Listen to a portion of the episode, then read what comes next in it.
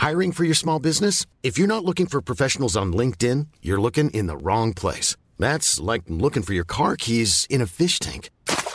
LinkedIn helps you hire professionals you can't find anywhere else, even those who aren't actively searching for a new job but might be open to the perfect role. In a given month, over 70% of LinkedIn users don't even visit other leading job sites. So start looking in the right place. With LinkedIn, you can hire professionals like a professional. Post your free job on linkedin.com slash spoken today. Get up to 30% off wedding jewelry at BlueNile.com and remember the joy of your wedding day forever. Blue Nile offers everything from diamond and lab-grown diamond wedding bands to classic pearls, earrings you can design yourself, even gorgeous sapphire pieces for your something blue. Whatever you choose, Blue Nile's pieces are all graded for excellence for a lasting memento as brilliant as the love that inspired it. Right now, get up to 30% off at BlueNile.com. BlueNile.com. Roundabout Season 2, presented by Nissan, is live now, and we're back to share more stories from the road and the memories made along the way. We're talking rest stops, if we're stopping to get gas. You will be timed. Misguided plans. I grew up in the city, so I have like, you know, a healthy fear of real extreme darkness. a lot of laughs. Y'all weird, but you, yeah, you, you were different. And so much more. Listen and subscribe wherever you get your podcasts.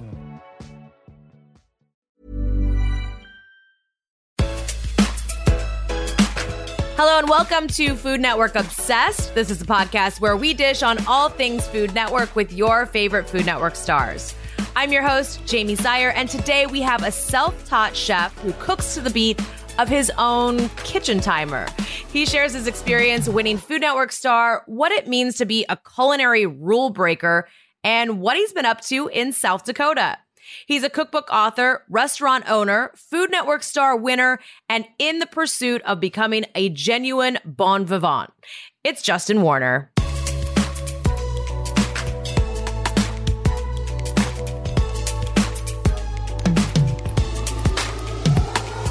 Justin, welcome to Food Network Obsessed. And before we dive into all things Food Network, I do have a question that I've actually been wondering about for a while. Your social media handle, is it eat fellow humans or eat fellow humans with a comma? It's it's the latter with the comma. Way back in the day when I was just a uh, a lowly waiter, I felt as though my main job was to get people to eat and, and, stop beating around the bush. Just eat, fellow humans. Come on, like this is it. And so I also said, wow, like that's interesting because without the appropriate punctuation, it, could really mean quite the opposite. That just seemed to be very funny to me as like a uh, I don't know 25 year old or whenever Twitter came out. and so although I have matured past that level of humor, I, I couldn't give up the handle. People just liked it, and I, I've done little like Twitter polls and whatnot to see like, hey, should I change it? Should I grow and mature as an adult? And people are like, nah, we love it. Keep it. I'm glad we got that out of the way. By the way, you are a fellow podcaster as well. I know you recently launched your own podcast where you kind of explore the things that really make life great in your quest to become the ultimate bon vivant. So, what does that look like for you exactly? Okay, yeah. So the podcast is called uh, Warner's World of Wonders, and the idea is I've encountered things in life that I think are spectacular, that make my life great, that I don't necessarily know that everyone shares the same affinity for. We basically do a deep dive with other people who feel the same way, and then someone who might not necessarily feel the same way, but happens to be an expert in the field. It's not just food, it, it's everything. Everything from the sensation of cold sheets to the smell of gardenia to this really obscure book called McTeague by Frank Norris to any other number of things that I just happen to wonder like, why is this resonating with me? And why is my life better because of it? Our latest episode was on Bee Gees, uh, you know, staying alive, staying alive. And it was just a really weird coincidence to me that I kind of discovered the Bee Gees during peak pandemic. And then the HBO documentary came out the same year. And I was like, why is all of this coming together kind of at, at, the same time? And so we kind of worked to unravel the mysteries of the why do certain things make life great. Like we can all say arugula is great. It's definitely the, you know, the king of the uh, washed refrigerated greens. But why? But why? Yeah. So peppery. But you also did an entire episode on aged Gouda, which uh, I appreciate. I'm curious what you prefer recording a, a podcast episode or filming uh, on set for an episode of television. they're very different things and i'm sorry to give a, a, diplomatic answer but the thing that i love about a set is the the coalescence of people and ideas and you know there are so many people involved to make something happen and when it all comes together and everyone's kind of in the zone the feeling is super magical but that being said you don't necessarily develop a super deep relationship with anyone there you you really are like thank you for doing a great job you've done a great job let's all do a great job and move along but when you have a podcast, generally you're really trying to get to some nitty gritty or trying to figure out what's going on in the world or with someone. And it's a little bit more laser focused. So, shotgun approach of excellence versus laser approach of excellence. They're both excellent, and I love them all. Yeah, I think that's a good assessment. I approve of, of the diplomatic answer. So, well, you are no stranger to Food Network, but definitely a rebel of the bunch in, in terms of the fact that, you know, you're a self taught chef, no formal culinary training. You tend to break the rules, you cook outside the box. What sparked this love of cooking and just learning and exploring? I've been a career waiter. I started out on the kind of front of house path when I was about 15 or so, whatever the legal working age was. I was like chomping at the bit because at that time I just liked, you know, being a kid with money. But I also really liked to eat and I I liked learning about food. Then I just kind of kept chasing higher checks, and with higher checks comes more food knowledge. And I just went from restaurant to restaurant, always trying to like max out my knowledge and be the best uh, waiter that I could be. And I found that once you get to a certain point of waiting tables, you really have to know just as much as anyone who's in the back of house cooking. So when a guest says, What is braising? you need to be able to tell them that's what braising is. And then once you know the definition, it's really not that difficult to like figure out the technical aspect of it once I learned what braising was, then I went home from the shift and braised something. And so that kind of unlocked the idea that maybe I could cook too. And then, you know, I would just kind of casually entertain friends. I always threw pretty nice parties. And I don't know, that's pretty much it. But I, I think given that I didn't have the the rigorous schooling that I think a lot of chefs do, or even a foodie really a, foodie upbringing, my, my parents always let me explore whatever I wanted to, but we still had the you know the crispy onions on top of the green canned green beans with the mushroom absolutely. I mean i still put those on. Yeah i mean and i've learned now later in life there's no point in trying to gourmetify that. Like forget your crispy shallots you know forget your haricot vert you know just put the glop with the glop with the crispy bake it off you know?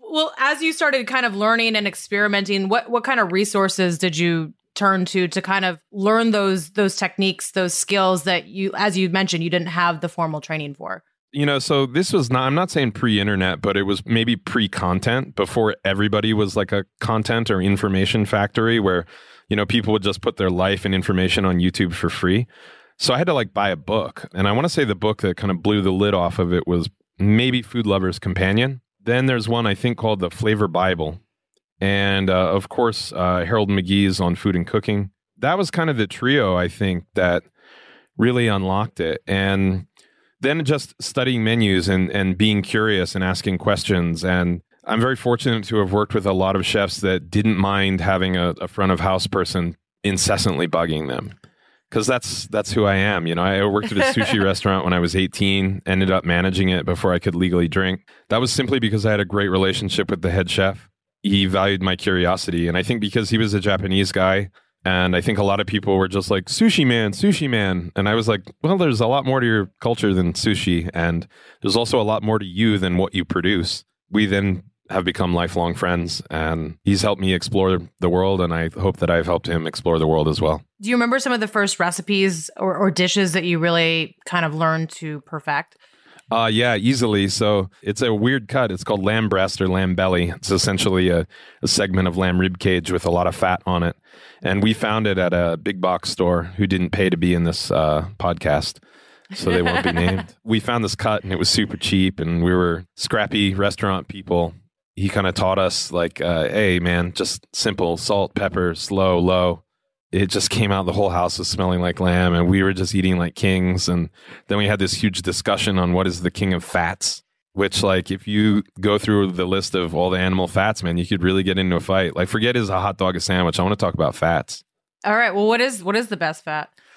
I don't know you know um, it's tough and I, I i think like life and the context and the season might change but i'm up there with i think it's either beef fat or or tuna fat. And I it's tough because tuna fat you is difficult to like isolate. You can't necessarily like have a block of it and spread it on toast, but there's something about beef fat and the way like I made this beef ramen that I've given to people, even one of the producers on grocery games. And everybody does this thing with their lips where they're like like they just had uh, the best chapstick of their life. I mean, it, it is a dual purpose in that in that sense. It, it probably is the best chapstick. What are some of the experiences that have shaped this very unique culinary point of view that you have now? That Japanese restaurant. I also worked at a brasserie in my hometown, which my hometown was very fortunate to have at the time. I learned little little things like amuse bouche, for example. And you know, when you're I guess 16 and learning about amuse bouche, and I, I would talk to everyone. For some reason, everyone there treated me like an adult, which was very strange. And so I was like 16 and had a recipe for mojitos, you know, just in my back pocket, just in case, you know. Just in case, never know. yeah, and I they just kind of blew the roof off of the like idea of, you know, you don't necessarily have to be older, experienced to, to want to live a good life through food. When I was in the spelling bee in the eighth grade, it was an all expenses paid trip to DC, which was only like 70 miles away growing up. But I was like, all expenses, huh? So they paid for me to go to uh, Michel Richard's Le Citronelle, and I had squab and a vol au vent for the first time. And uh, I was, you know, in the eighth grade, and that was just my jam. And so, I mean, there have been countless, countless things, but in general, those are probably the radioactive spiders, the origin stories, if you will. So you are currently living in South Dakota with your wife Brooke. Uh, what brought you to South Dakota from Brooklyn? Uh, kind of a long story. So we were living in Brooklyn, but not doing a whole lot of the living. We were kind of just working and grinding away. We got a wild hair and decided to uh, live in an RV for a year. And um, the RV. Oh my need- god, amazing! yeah, I, I don't know. This is just how life works in our family, I guess. And so we needed to fix up the RV, but to do that, we needed a driveway. And the only driveway we could think of is Brooke's parents in South Dakota, because obviously Brooklyn doesn't have driveways, at least not 30 foot ones. So uh, we sold a lot of our material things and moved some others into storage and kind of set sail. And it was this really wild experience. And then uh, to do some of the repairs to the RV, it took a little bit. So we just kind of bopped around my current hometown, Rapid City, over the summer. And we kind of got into a nice little routine. It's very nice for hiking and for exploring. And I can drive 30 miles in one direction and bye bye, cell service, and just disappear. But at the same time, you know, we have big box stores and you can be in and out in 10 minutes versus in New York, it's kind of an all day affair. And then they don't have what you're looking for. And then you have to carry it home. Yeah, yeah. And then you have to carry it home on the train. We set sail after that, and then we bopped around the country, kind of dating cities. And ultimately, we made a complete lap, and we're like, well, we could do this again, or we could just kind of plant roots. And so we found a cute little house, as seen on Triple G delivery. That's it. And we were just like, ah, we like it here, so we'll stay here. But like, we always reserve the right. Like, we still have the RV. It's a escape pod, you know, just in case. I don't know, things get weird, we get run out of town. You know, it's still kind of the Wild West here, you know? When you were living in the RV, what was your favorite parts about that lifestyle? So I'm going to say the connection to nature, but I don't just mean like birds and fauna and trees and gators and whatnot. Nature involves humans too. And so when I say nature, I mean the courteous guy at the gas station in Arkansas or the fact that you have to, you know, downshift and use the transmission as a brake when you're scaling some or descending some massive hill. And you just start to understand in a very different way the world around you. When you have 40 feet of metal behind you and that's all of your surroundings, or you get stuck in mud. Mud in Brooklyn is one thing. Mud in the middle of nowhere off the grid in Utah is a very, very different thing. Your eyes kind of just get wider and you perceive a little bit more and you, and you think a little bit more cautiously and optimistically about the world around you. So that's kind of it. It's just a different lens for seeing things and it's a freaking great lens. I love that. How many how many states did you guys hit? Oh, I don't know, but we did a over 10,000 miles. Oh wow. Yeah, I don't have the number on states though. It was a lot. Did you do a lot of cooking in the RV or were you kind of doing a little diners, drive-ins and dives? Um, it was a little of both, but the coolest thing is is that I wrote an entire cookbook in the RV, and it was for a device. And my thesis was if I can make an entire cookbook in an RV using literally only only this device, only one outlet, then assuredly you can use this device in your home with multiple outlets and multiple tools and shelter from the elements. How is the food scene uh, there in South Dakota? It's good. It's growing. It needs a little stoking. And I think that a lot of restaurateurs sell themselves short and think like, oh, people won't eat this. And I'm guilty of that too. When we opened a ramen shop, I just thought it would be a sleepy little thing that Brooke and I would manage and little mom and pop place. Like day one, we're like overrun. We are a little limited in terms of the supplies we can get here just because we're somewhat remote. But other than that, I, I mean, yeah, we're doing great out here. The craft beer scene's out of control. Why ramen? Brooke and I are big time Japanophiles. We met in a Japanese restaurant. We both worked in ramen shops. Brooke managed a, a, ramen group. And when we were moved here to South Dakota, we kind of were trying to look around and see what is the most viable and responsible cuisine that we could make. When we realized just how much agriculture and livestock there is here, combining that with our affinity for Japanese food and ingredient, we were like, I think we can do this. Can we do this? And then we found a supplier for a great noodle, and that was it. You know, it's just kind of making do with what we have. If I were to to visit, what was like the top thing I would have to try on the menu? Well, you have to have two visits. Okay. because like our firstborn is the beef bone ramen, and we are definitely in cattle country here. And yep. I would say there are probably under maybe 20 places that do a gyukotsu or beef bone ramen in America and probably under 100 in the world. But then on your second visit, you would have the bison bone ramen, which, mm. as far as I know, we are the only ones in the world. That's super cool. How did that process go when you guys were kind of developing that menu? a lot of ramen. it, it was like any any other thing. So oddly enough, we established in a, a bakery and this bakery has no gas or ventilation. And when you think about boiling soup, generally think about gas burners and you know cooking things for a long period of time over a very high flame. But uh, we took a gamble that we could get it done in an oven because heat is heat. And mm-hmm. so, believe it or not, it's actually quite efficient because an oven has a thermostat, an auto shut off once the temperature gets too hot. So, we're actually able to control the boil of the broth very easily. Yeah, we're baking ramen in an old bakery.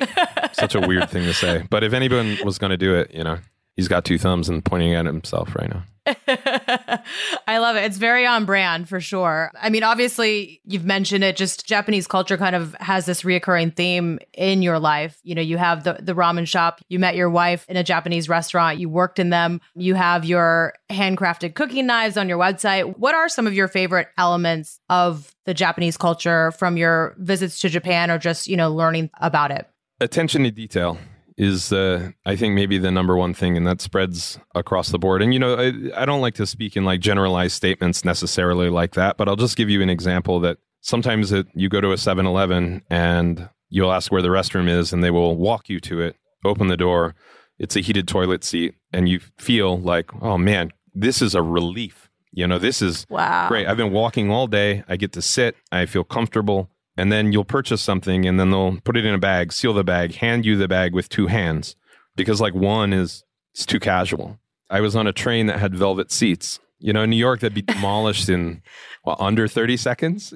I think that's probably the number one thing. And being a career waiter, I got to a point where the goal was not just to provide what people needed, but it was to anticipate what they needed to make them happy, make them better, leave them more fulfilled than when they came in that's kind of tough because you know if they're not giving it up you know if they're not saying hey i need this this and this and a you, you know that you have to crack the nut. And i think oftentimes that in our day in and day out in america sometimes we we forget courtesy is just like this incredibly infectious thing and and politeness and kindness is just something crazy. I, I lost a dslr camera on there on a bullet train in japan and somehow it came back to me certainly you're no stranger to owning a restaurant. You ha- you had Do or Dine in Brooklyn for several years as well. What are some things you learned about owning a restaurant that no one told you about?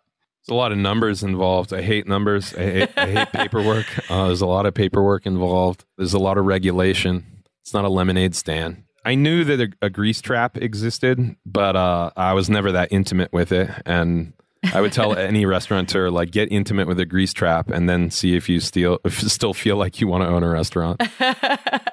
Other than that, you know, I don't know. I've been in them for so long that I kind of understood most of the ins and outs and ultimately I think if you have a, a quality product at a fair price that's served with genuine enthusiasm, you will be all right. Do you miss New York City and Brooklyn? Oh, so very much. What do you miss the most? The ability to I, you know, literally have a roulette wheel of options, all of which are fantastic, and you know, spin that and go. Selfish question over here. What are some of your favorite Japanese spots in New York City? Ichiran, Chuko, Sake Bar Hagi, Decibel, Azas. I mean, there are so many. Kajitsu, if it's still open, I think Kajitsu's closing this year, so get there fast. There are so many. You know, like one of my best experiences as like a new recruit in Food Network was having a, a business lunch at Morimoto in Chelsea Market. Oh my gosh. I mean, and there there are so many there are so many things that Osakana, Yuji Ramen. There are so many places. You know, I I could go on and on, but in general, pretty much anywhere. you know, I just Anyway. yeah, they they're also good. Those are just that come to my head first. You know. All right. Well, hopefully everybody was taking notes. I know I was. I mentioned kind of your reputation as this rule breaker. You have a cookbook, The Laws of Cooking and How to Break Them, where you really do encourage a lot of improvisation in the kitchen. You kind of lay out flavor laws with familiar foods and then kind of apply it to more playful recipes. Can you give us some examples of a common flavor law and then one of your recipes? So the first chapter in the book is something I think that almost everyone in the American palate has had, unless you're allergic, of course, which is peanut butter and jelly. And so the idea of peanut butter and jelly is that you have uh, this rich, concentrated, creamy thing, this slightly sweet, slightly sour thing, and then something to spread it on. So, uh, what is pizza if not rich, creamy cheese, slightly sweet, slightly sour tomato sauce, and then something to spread it on? Now, what is a lot of Italian cooking other than that kind of beautiful three note combo? I make an all purpose kind of wing recipe that involves this sort of sweet, sour, and richness. You have butter, you have jam, you mix it together, steep a little habanero or whatever your pepper of choice is, and uh, apply it to wings. And so, fat, fruit, something to spread it on is generally like a great rule. And you can't screw it up. I mean, think about like every cheese board, fat, fruit, something to spread it on. Think about every pate or foie gras dish, fat, fruit, something to spread it on. There's also like the law of General Tso's, which is like heat and sweet.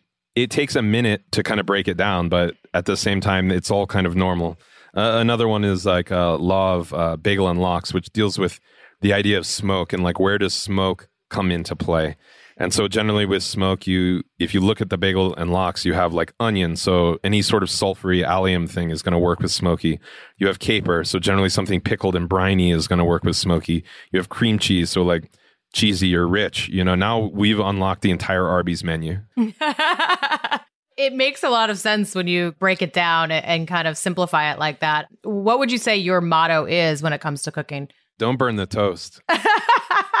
you can't unburn toast, okay? This is it is you can scrape it mm-hmm. off, you can sand it, you could power wash it. But the idea is the aroma is there and you can't uncook something. And when something is mm-hmm. past its optimal cooking, you can't undo it. So that's really the only thing. I, I think you can actually correct a lot of flavor mistakes or flavor issues or textural problems.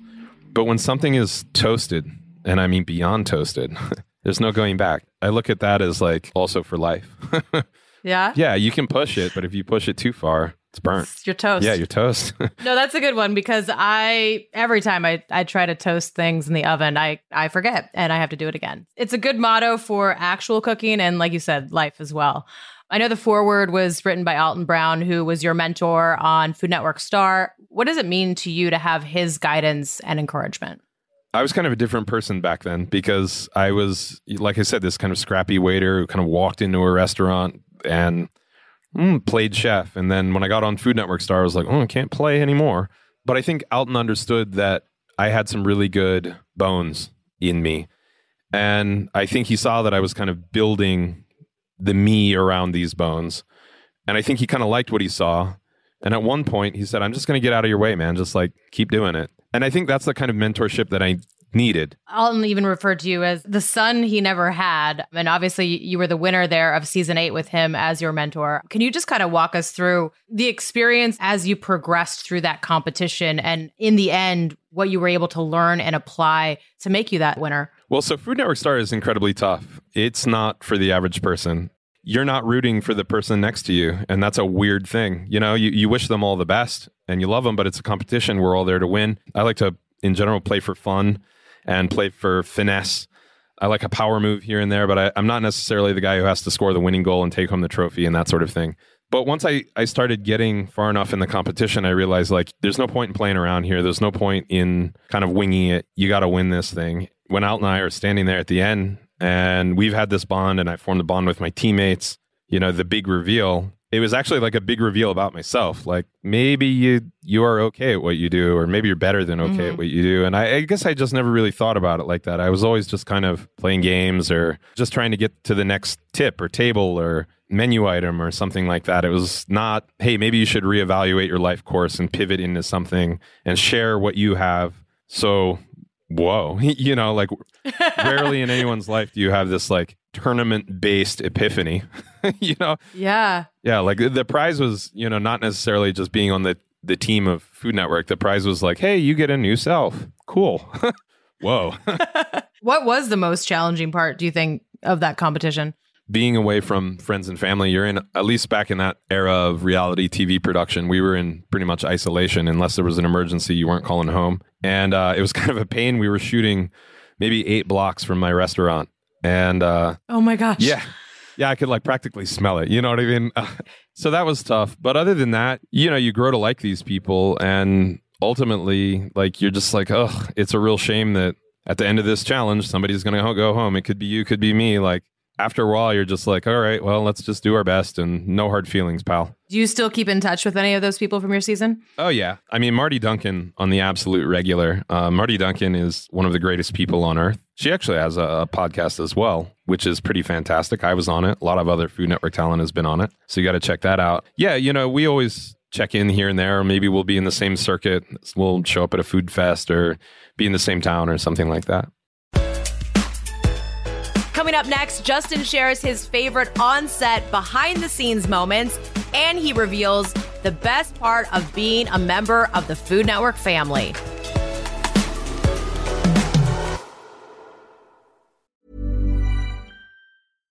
One size fits all seemed like a good idea for clothes Nice dress. Uh, it's a it's a t-shirt. until you tried it on. Same goes for your healthcare. That's why United Healthcare offers a variety of flexible, budget friendly coverage for medical, vision, dental, and more. So, whether you're between jobs, coming off a parent's plan, or even missed open enrollment, you can find the plan that fits you best. Find out more about United Healthcare coverage at uh1.com. That's uh1.com. Hey, I'm Ryan Reynolds. Recently, I asked Mint Mobile's legal team if big wireless companies are allowed to raise prices due to inflation. They said yes. And then when I asked if raising prices technically violates those onerous two year contracts, they said, What the f are you talking about, you insane Hollywood ass? F- So to recap, we're cutting the price of Mint Unlimited from $30 a month to just $15 a month. Give it a try at mintmobile.com slash switch. $45 upfront for three months plus taxes and fees. Promo rate for new customers for limited time. Unlimited more than 40 gigabytes per month. Slows. Full terms at mintmobile.com. Hiring for your small business? If you're not looking for professionals on LinkedIn, you're looking in the wrong place. That's like looking for your car keys in a fish tank. LinkedIn helps you hire professionals you can't find anywhere else, even those who aren't actively searching for a new job but might be open to the perfect role. In a given month, over 70% of LinkedIn users don't even visit other leading job sites. So start looking in the right place. With LinkedIn, you can hire professionals like a professional. Post your free job on linkedin.com slash spoken today. Hi, this is Paige from Giggly Squad, and I want to talk to you about Splash Refresher and my water intake. Okay, so you guys obviously know that I'm a hydrated girly, but sometimes when you drink that much water, it starts to just taste bland, and you're just like, I need something to spice it up. That's why I love Splash Refresher. It has zero sugar, zero calories, and it's a splash of sweetness. And they come in five different flavors. They're so good. Wild berry, acai grape, pineapple mango, lemon, and mandarin orange. My favorite is the wild berry because I just I just love a berry. So if you're like me and you're drinking water all day, then try Splash Refresher. It's going to absolutely change your water game and it's good for you. I mean, you're no stranger to any Food Network programming and, and Guys Grocery Games. We get to see you back in Flavortown Market in an upcoming episode from this new season. Do you remember the, the first time you met Guy? Oh, absolutely. I, I want to say it was on episode five, perhaps, of Food Network Star Season 8, available on Discovery Plus. and what was that experience like? Oddly enough, it was a Halloween challenge, and I was somehow picked to go first for this like Halloween dish. We had to make like a spooky dish. So of course I made edible sardine skeletons, duh, as one does. Obviously. And uh, somehow, like, I didn't get the memo that I was supposed to kick this off. I thought Guy would be like, "Hey, I'm Guy, and I'm here to talk to you about blah blah blah." And so there was this like awkward silence of me like waiting for Guy to kick it off, and but everyone's like, "I think Justin's intimidated by Guy," and like, "Mm, I mean, yes, and kind of no. You know, he's like been in my living room more than almost anyone else, but you know, at the same time, yeah, it was just kind of a, a rocky start. But then uh, I caught up with him somewhere, some event we were at. And he's like, hey, man, like, you'd probably be decent on grocery games. You want to come check it out? And I was like, yeah, sure, guy. Why not? What is your favorite part about filming Guys Grocery Games? I think it's the camaraderie that we just all have. It's a really great team. You know, it's not just judges and Guy. It's it's everyone. I- every person is recognized, you know, as a valid human being that has a name. You know, it's not just like lighting, do this, gaff, do that. You know, sometimes maybe you know in emergency situations, but in general, like everybody knows everybody, and everybody wants everyone to have a great day and do a good job. And it feels so easy to make magic. And when magic just happens organically and it doesn't have to be cultivated, that's what happens when you have a ton of really talented people all in one place. How does a shoot day for Guys Grocery Games compare to, you know, shooting an episode of Guys Ranch Kitchen, which I know you've been involved in uh, as well? So they're both about two episodes per day. You know, when you're at the ranch, the ranch is a very different setting. So waking up in the morning is like wake up, go for a hike with Guy, you know, survey the peacocks and goats, shower, get in a hair and makeup, and do your thing. Guys, grocery games is more like wake up, panic, take a shower, um, put your running shoes on, and like go through your mind and try and figure out like what have you not made in the more than 100 episodes you've been on in the show, you know, and like how are you going to conquer it? Now, is this in that aisle or that aisle? You know, it's you don't know what's going to happen. So any plans you make is like walking upstairs. More plans, more stairs. And then once there is the reveal, that's how many stairs you're going to fall down. What are some of your go to grocery staples when you're grocery shopping, not uh, on Guys Grocery Games? I always find myself buying soba noodles. I love cold soba for some reason. It's just like a I can't think of what to eat. I'm going to eat that and I will always love it forever. At home I eat a lot more for sustaining myself sort of purposes, mechanical purposes, practical purposes if you will. I've got a great mushroom guy, a lot of lion's mane mushrooms. I don't know. All right, I like that. Well, I mean, you've you've worked with Guy also as a floor reporter on TOC, which is probably one of the most intense shows I've ever watched. You have a ton of responsibility as the floor reporter. It's up to you and your counterpart Simon Majumdar to present one chef's dish to the judges because it is a fully blind judging. So it's up to you to basically present this and really represent it well. It seems like a lot of pressure. How do you kind of manage that responsibility and, and what's the toughest part? Well, I, I think it's actually not that tough for me because I've always been a waiter from some chef who's going to That's beat true. me up. Not really, but some chef who's going to be very unhappy with me if I misrepresent the dish. I tell you, the, the toughest thing is in the brief amount of time that we have to kind of gameplay how we're going to present the dish is convincing the chef to either edit the verbiage or to change the idea. I'll give you an example. Michael Voltaggio made this incredible, this like juiced butternut squash barbecue sauce. But I was like, Chef, if you call that barbecue sauce, man, that's pretty thin sauce, you're going to get hit. What about barbecue jus? And he's like, bingo. and then so I'm like, yeah, it's accompanied by a barbecue jus. And they're like, barbecue jus? Great idea. Or, for example, one time a certain chef was required to use a, a multitude of ingredients, but kind of only used one. And I was like, let's not even talk about it then. Let's just say it's a blankety blank. And if the judges can figure it out and they can point out all of the ingredients that you didn't use, then don't worry about it. But like that's that's where being a career waiter helps. You know, the more information you give someone isn't necessarily better for the dish. So when you're articulating a dish, and whether it's a thing like Tournament of Champions or if you're just in a restaurant, every word you say is a promise to the guest. If you don't deliver on those promises, the guest or the judge is going to be able to kind of find fault in it. So I think it's generally better to under promise and let the mystery be. The main thing is that you know, we just want to be succinct and we want to be on the same page. And that was often my job when I was a high end waiter is, you know, oftentimes the chef will say, this is a fantasy, do this, that, and the other. And it's like, chef, can we call it fruit salad? you, you know what I mean? Yeah. I mean, I think that the blind judging really sets the show apart from, you know, other competition shows that and uh, obviously the randomizer. Do you think that this is the toughest food competition format on television? Yes. You kind of have no one but yourself to blame. If someone tells you four things to do, which is kind of what the randomizer does, and then uh the fifth thing is the time in which to do it, and you can't execute well enough or enough to beat the person next to you, then you probably need to work on that. Like, I hate to say it, but that's the thing. And I think that's what makes the wins so great and the losses so rough, is because it's kind of just a reflection of how multifaceted you are as a chef. And I think that if you go back and watch season one and season two, you'll find that the the chefs who are more Swiss Army knife and the chefs who can kind of adapt and are less like I only cook this way, they tend to go further. I mean, look at Darnell, the Kingslayer. You know, Mhm. Darnell Ferguson. I mean, that guy's never really seen a challenge that he can't wrap his mind around. If you ever competed, who would you want to go up against or not go up against?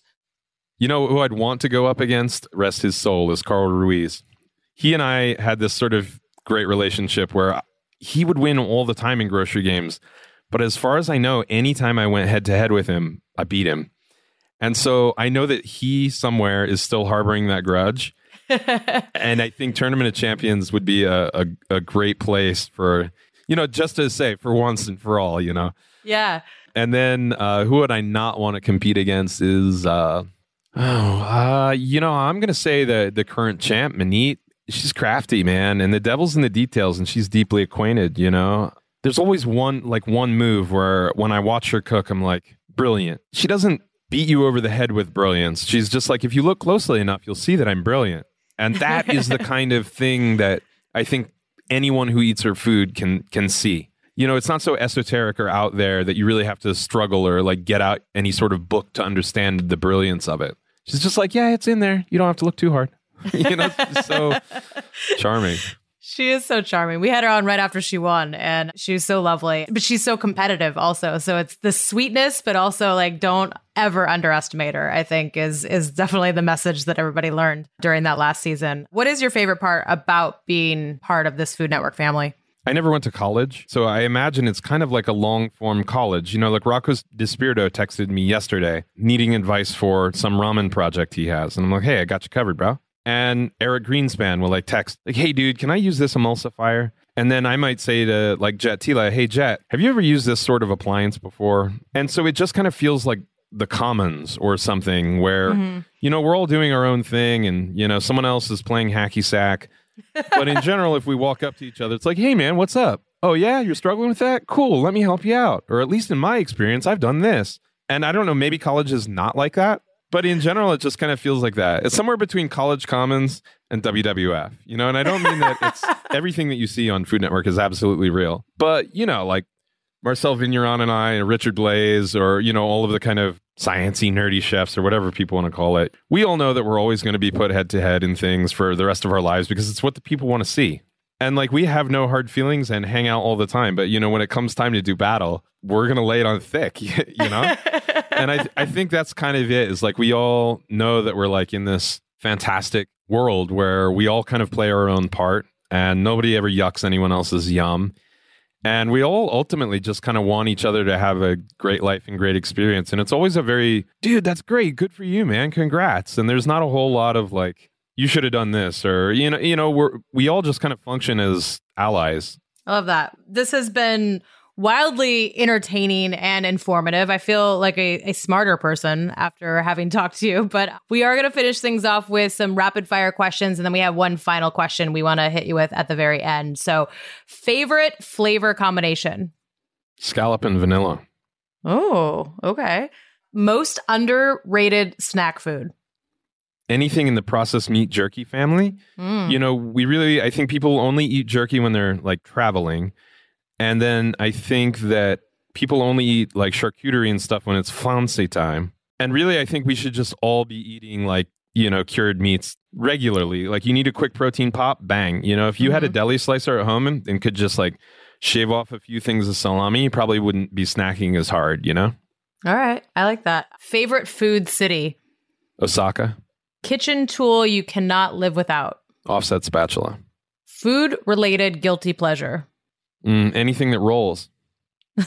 What- What's an example? Uh, you know the like when you're at a convenience store and they'll have like a multitude of like semi grotesque sausages or like rolling tacos that are they call like certain things. You know they Uh, yeah, have yeah, yeah. anything that's on that rolling thing. And now they've you now they've want got, that. Yeah, now they've got burger. Now they've got like buffalo wings. I've even seen tamales in some parts of the the country. Okay. Which I don't understand how you can wrap a thing in a corn husk and then wrap it in plastic plastic and have it roll on a thing and still be good. Uh, Yeah, anything that rolls. Okay. Anything that rolls. I like that. Uh, go to weeknight meal. Probably hot pot. If you could have any superpower, what would it be? Lucid dreaming. In the spirit of your podcast, what are some things making your life great lately? Natural wines, marrow bones, um, Caesar salads. I know that like that's kind of like a everyday sort of thing, but I, I just had like a very like incredibly lightly dressed Caesar salad the other day. It was like 89 degrees out, and I was like, this rules. you know, you like, thank goodness that we have this, you know? And it's like, I know it's just romaine, you know, but the romaine wasn't chopped, it was hand torn. And I was like, someone put a lot of thought and effort into this very simple thing. But at the same time, like, I've also had Caesar salads where I'm like, what are you doing with the tomatoes, guys? Come on, get these out of here, you know? I didn't ask for this. I mean, I think a really good Caesar salad can really bring you a lot of joy. Before we let you go, we have one final question we ask everybody on the podcast, and that is what would be on the menu for your perfect food day? So we want to hear your breakfast, your lunch, your dinner, dessert. There are no rules. You can, you know, supersonic jet, you can time travel, spend absurd amounts of money, whatever you want to do. It is your day. breakfast we are of course hitting like uh, new york delicatessen we're gonna have some uh, smoked fishes and niches and all sorts of Mhm. other things bagels bialys etc Anyone in particular? Any spot in particular? i mean the obvious is Kossar's and russ and daughters but you know we'll just consume them all if i have infinite Okay, appetite sure. we'll do all of those You do a little like sh- smorgasbord. then I think we'll have like uh, I'm always curious about what the idea of a sort of like chuck wagon breakfast would look like, you know, in like I don't know, 1880s or something. So bang, now we're enjoying a chuck wagon thing with you know probably like eggs and like gritty coffee and maybe some beans or something. But I feel like that would be just like a very restorative meal. If, if we're really going to take this to the max, you know, I'm I'm hoping that we have the appropriate context for all of this. So Mhm. You know, when we're enjoying the the bagels and lox and whatnot, we're slightly hungover, not too hungover, but slightly hungover. you know, when we're enjoying the breakfast, we've slept under the the stars and Okay. we've heard the coyotes howling. And then we're gonna jet to Fukuoka to the original Ichiran ramen shop, and they're open 24 hours. So for a third breakfast, we're gonna hit that and we're going to feel as though we're ready to face a huge day of uh, global travel. For lunch, you know, lunch is like a weird meal for me because lunch is always very utilitarian. It's not often one of the most pleasurable meals. But I'll go to a restaurant that uh, I used to work at that I, I still to this day truly love, which is the MoMA. Uh, in the MoMA, it's called the Modern. And it's going to be a wintry day there with freshly fallen snow. And a lot of people aren't going to be eating lunch there. It'll be pretty low key and quiet. But we'll be able to observe all of the sculptures in the sculpture garden with a light crest of snow. This is a spring snow, by the way, where it's like some one of those last in between sorts of things. And we'll have a uh, three course meal. We won't offer the tasting menu because that's a lot, and we've got a lot more to do this day.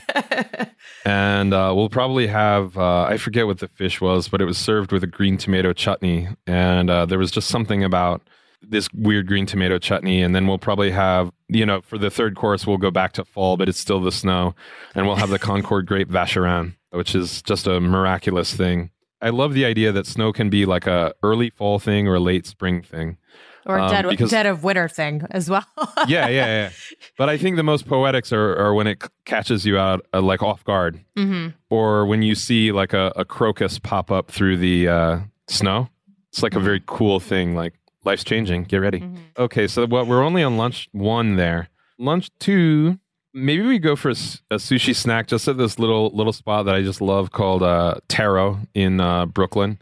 We'll probably just have some monkfish liver, ankimo, uh, maybe a little sunomono salad. I just love those things. We might need to have a mid afternoon snack and perhaps a beverage. What's a good mid afternoon snack? Oh, the halal guys on uh, 53rd. I just love them. For some sort of beverage, I don't know where we have it, but let's find a nice glass of natural wine. Okay. Yeah. And then for dinner, there's just so many fantastic dinners that I've I've had and that life is good. Well, regardless, we'll have the little tiny sushi rice ball that I had at Masa uh, that's rolled in honey and truffle. We'll probably have some chicken from Jonathan Waxman.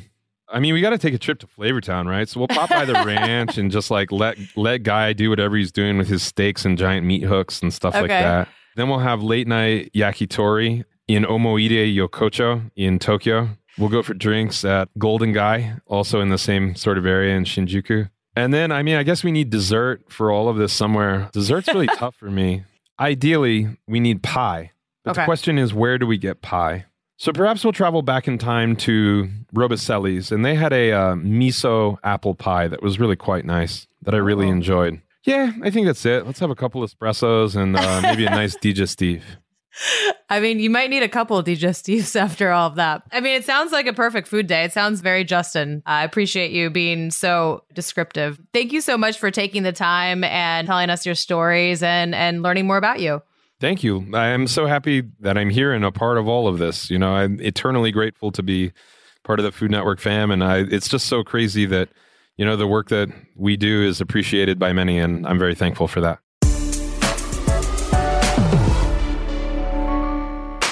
All right, we really do need to do a second episode so I can hear more about that year in the RV. You can catch more of Justin on a new episode of Guys Grocery Games on Wednesday, October 20th at 9, 8 central on Food Network. Thanks so much for listening and make sure to follow us wherever you listen to podcasts so you don't miss a thing. And if you enjoyed today's episode, please rate and review. We do love it when you do that. That's all for now. We'll catch you foodies next Friday.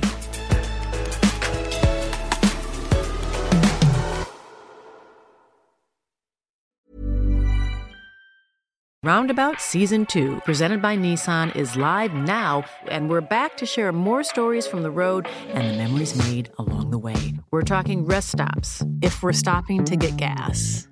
You will be timed. Misguided plans. I grew up in the city, so I have like, you know, a healthy fear of real extreme darkness.